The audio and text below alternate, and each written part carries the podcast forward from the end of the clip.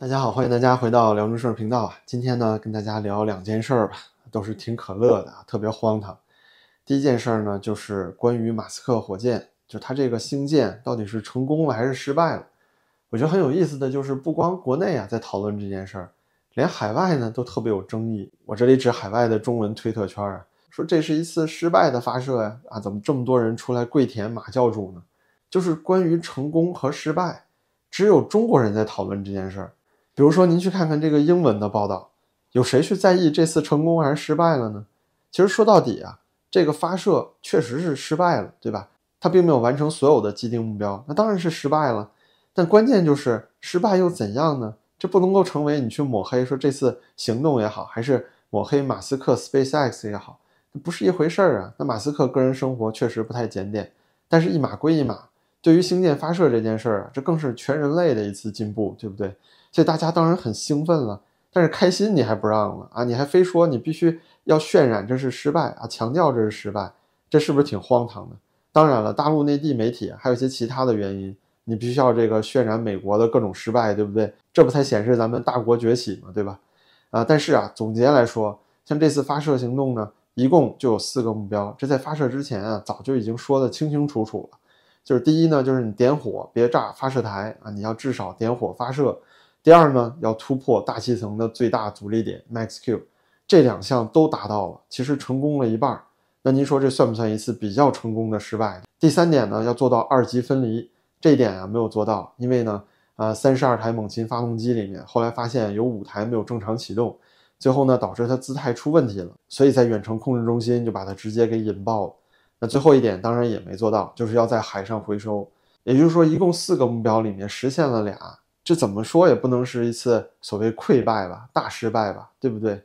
而且在发射之前，马斯克也发推特了，说这次发射行动呢，就是 fifty percent success, one hundred percent excitement，什么意思啊？就是说百分之五十的几率保证成功，但是啊，百分之百保证你们看的都爽。那您说大家看的爽不爽？我觉得很开心，很激动啊，因为您想想，三十三亿美元的超大烟花，是不是？那全球人民都看得非常过瘾啊，没见过这么绚烂的。所以我在当时看直播的时候啊，感觉特别像一场嘉年华，就每个人其实都很开心的状态。说实在的，如果真的是这个火箭的发射台爆炸了，其实大家也会很爽嘛。这个是呃马斯克一个商业公司，他们自己的钱，他们爆这种烟花给你看，你有什么不开心的呢？那唯一可能受损失的，也许就是特斯拉的股民了，因为 SpaceX 这个。太空项目嘛，确实是在最后成功之前会不停的烧钱，那是不是有可能马斯克要继续卖特斯拉股票呢？我觉得这是大概率事件吧。那么现在呀，小粉红们就有疑问了，他们就觉得啊，为什么有这么多中国人啊喜欢看星舰啊马斯克火箭发射的事情，而中国航天有什么成功的时候呢？啊却没那么兴奋。我觉得呀，这是自然反应吧。这小粉红脑子里确实屎太多了，因为中国航天只是在追赶。那你在追赶的时候，的确你迈过了一个又一个自己的里程碑，值得自豪。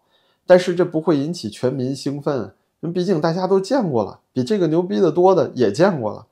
那马斯克现在做的是什么？是突破人类的极限，所以当然大家会这么兴奋了。就好比说啊，一个是中国的全运会，一个是世界性质的奥运会，您说您更爱看哪个呢？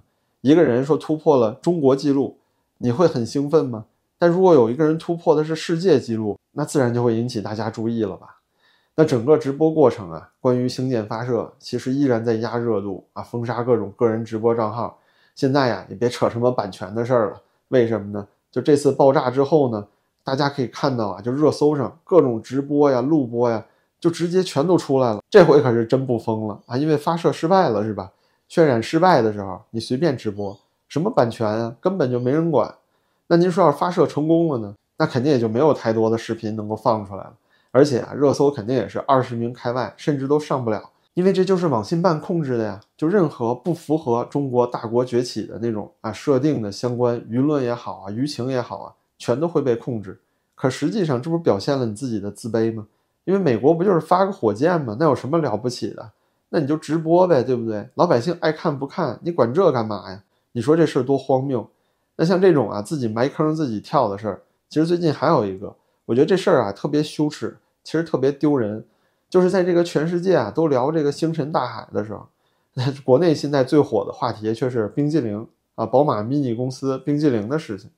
就特别神奇的就是这点破事儿，这都三天了，微博啊、抖音啊依然是热搜霸榜。这里咱们看看这个视频啊。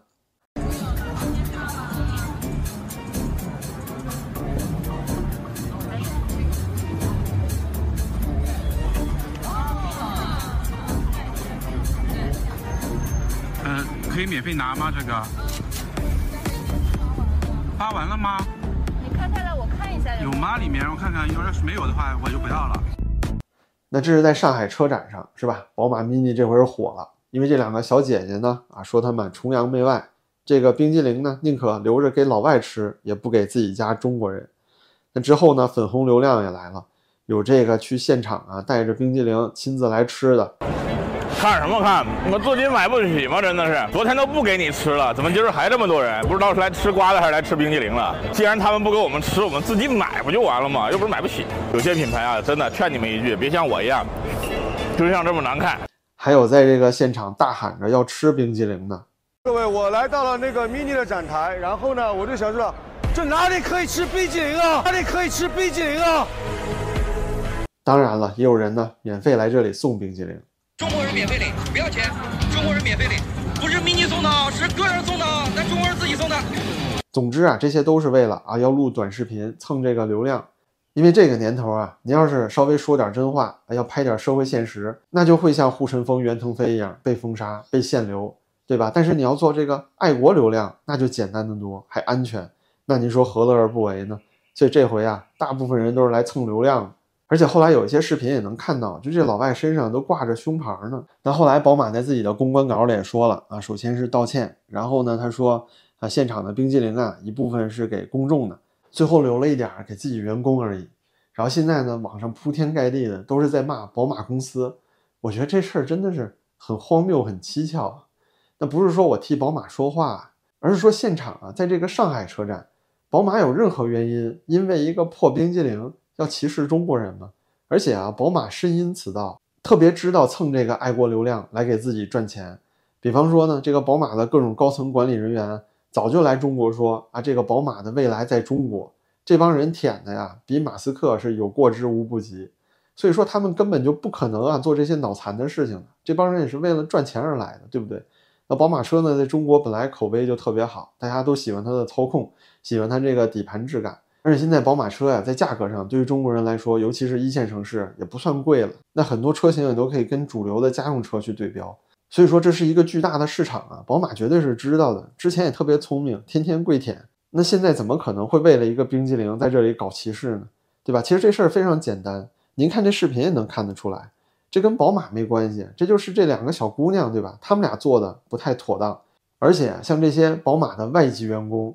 能来到中国的呢，一般级别也都不低，所以其实呢，这件事儿非常简单，不是说呀这两个小姑娘啊有多歧视中国人啊，多善待外宾，而是说呀，她们两个无非就是对上级比较谄媚罢了。还有一说呀，说这两个小姑娘是这个承包商的员工，不是宝马自己的员工，那就是说承包商也好，那就是乙方见到甲方爸爸了是吧？要么就是你是底层员工啊，见到老板了，那就会表现的谄媚啊。其实这在中国这不是太正常了吗？那并不是说因为你是中国人，他是外国人，他就表情谄媚，他就把这个应该给你吃的冰激凌给这个老外了，这不是这样啊。但是你这么去想，为什么呀？不就是那句话吗？当着矬子别说矮话。那现在人家说矮话了，可惜的是呢，你本身也矬，你心里就是自卑，就玻璃心啊，如此之脆弱。那说实在的，就现在网上这些跳着脚骂的小粉红，自己本身其实也是崇洋媚外。比方说呢。现在他们用的这些手机，这不都有安卓系统吗？或者是 iOS 系统？这哪一个不是美国的呀？再有就是说，在审美上，就这些小粉红最喜欢的抖音上的什么视频，不是大长腿网红吗？但是那种审美啊，就是什么啊双眼皮儿啊、高鼻梁、深眼眶，这其实根本也不是汉人的传统长相，对不对？那如果说啊，所有的这个汉人天生都是双眼皮儿的话，或者说双眼皮儿居多的话，现在怎么能有那么多整形公司啊？怎么会有那么多人热衷于做这个双眼皮手术啊？不就是因为咱们本身不是这个特性吗？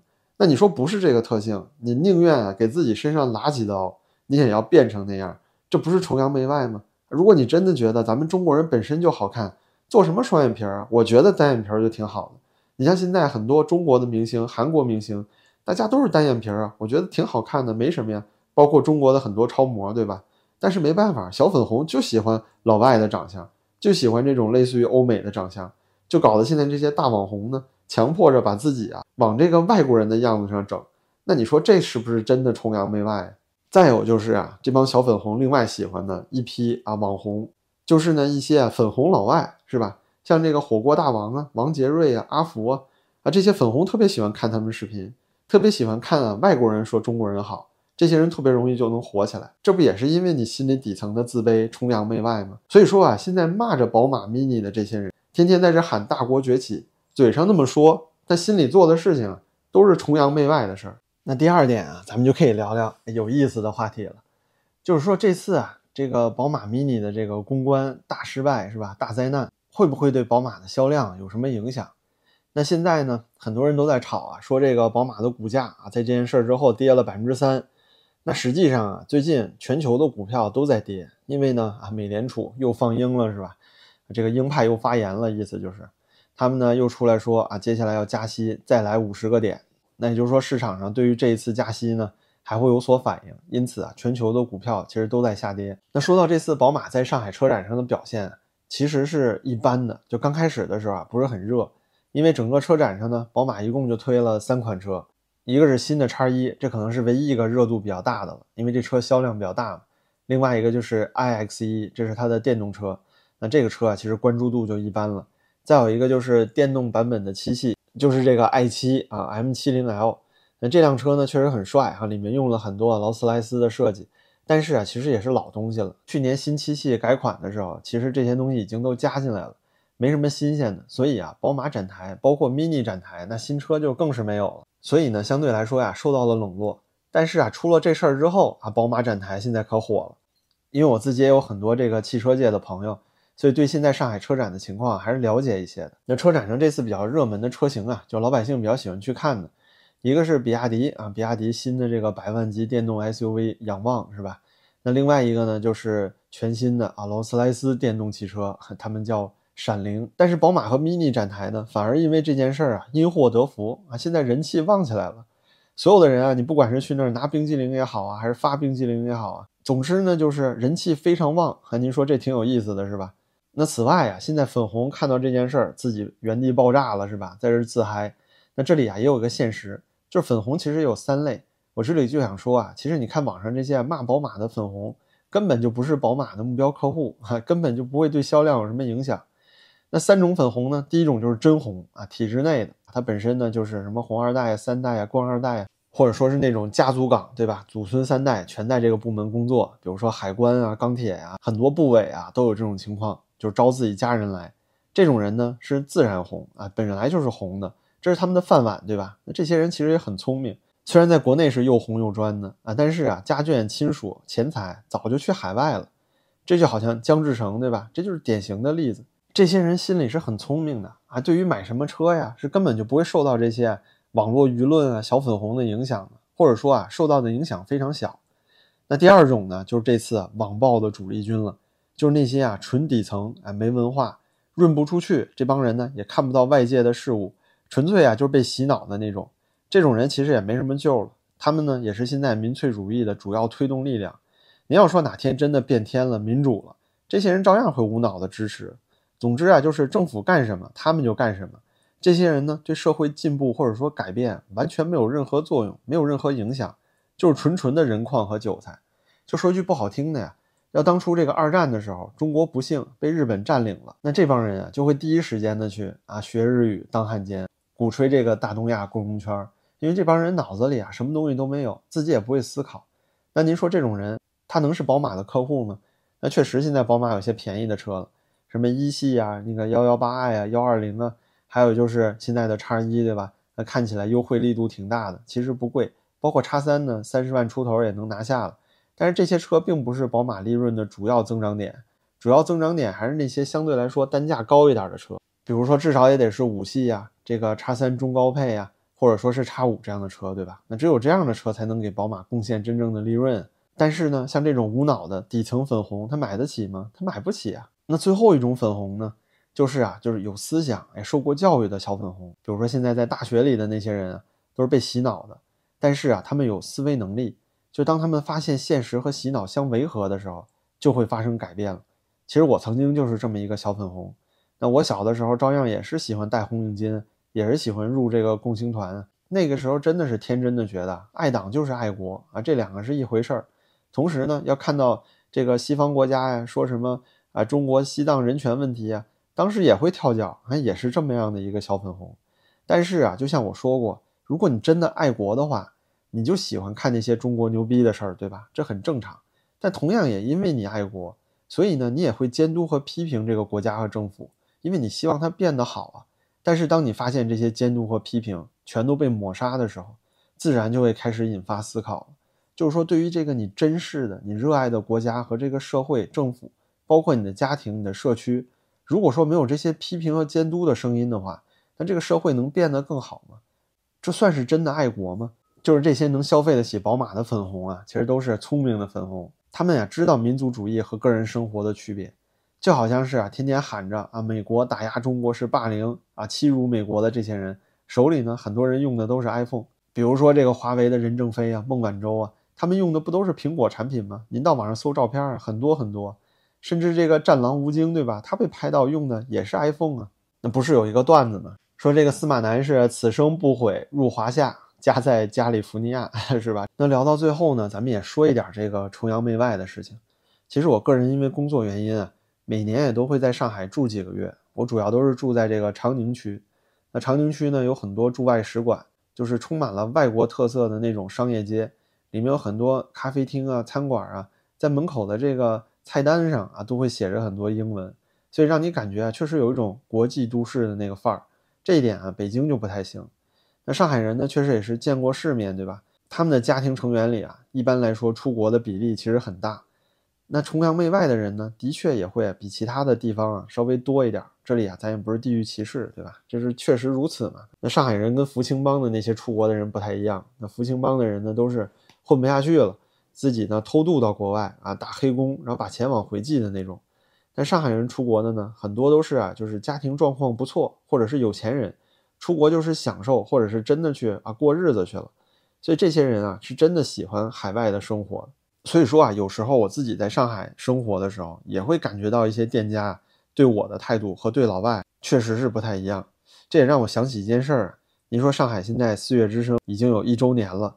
那那会儿呢，其实就有个外国人，一个德国人，不知道大家还记不记得？那个时候有一段特别有名的电话录音，就是他在电话里破口大骂，还骂这个防疫人员。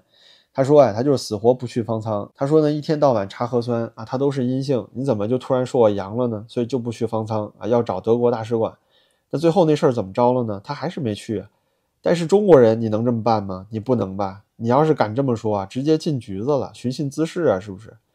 所以我想说，其实最歧视中国本土老百姓、歧视这些脑残粉红的，就是现在的政府啊。您像这个白纸运动的时候也是，当时警察打了个外国记者，对吧？BBC 的记者，最后怎么着呢？立刻就道歉放人了。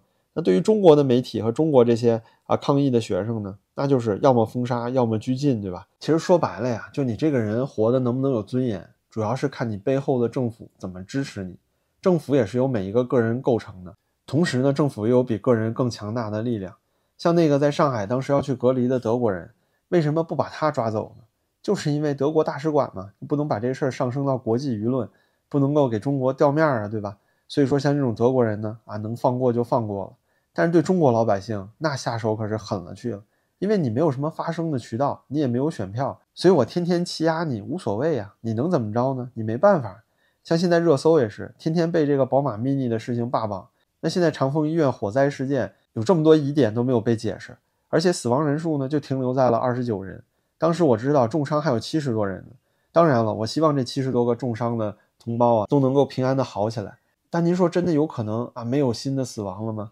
那说到底，为什么这么多人会产生共鸣呢？其实就是因为啊上行下效。说实在的，现在的外交辞令、大国叙事，其实骨子里就俩字儿，就是自卑。您看看现在东西方所有的发达国家。哪个国家会搞这种啊厉害了我的国这种宣传叙事呢？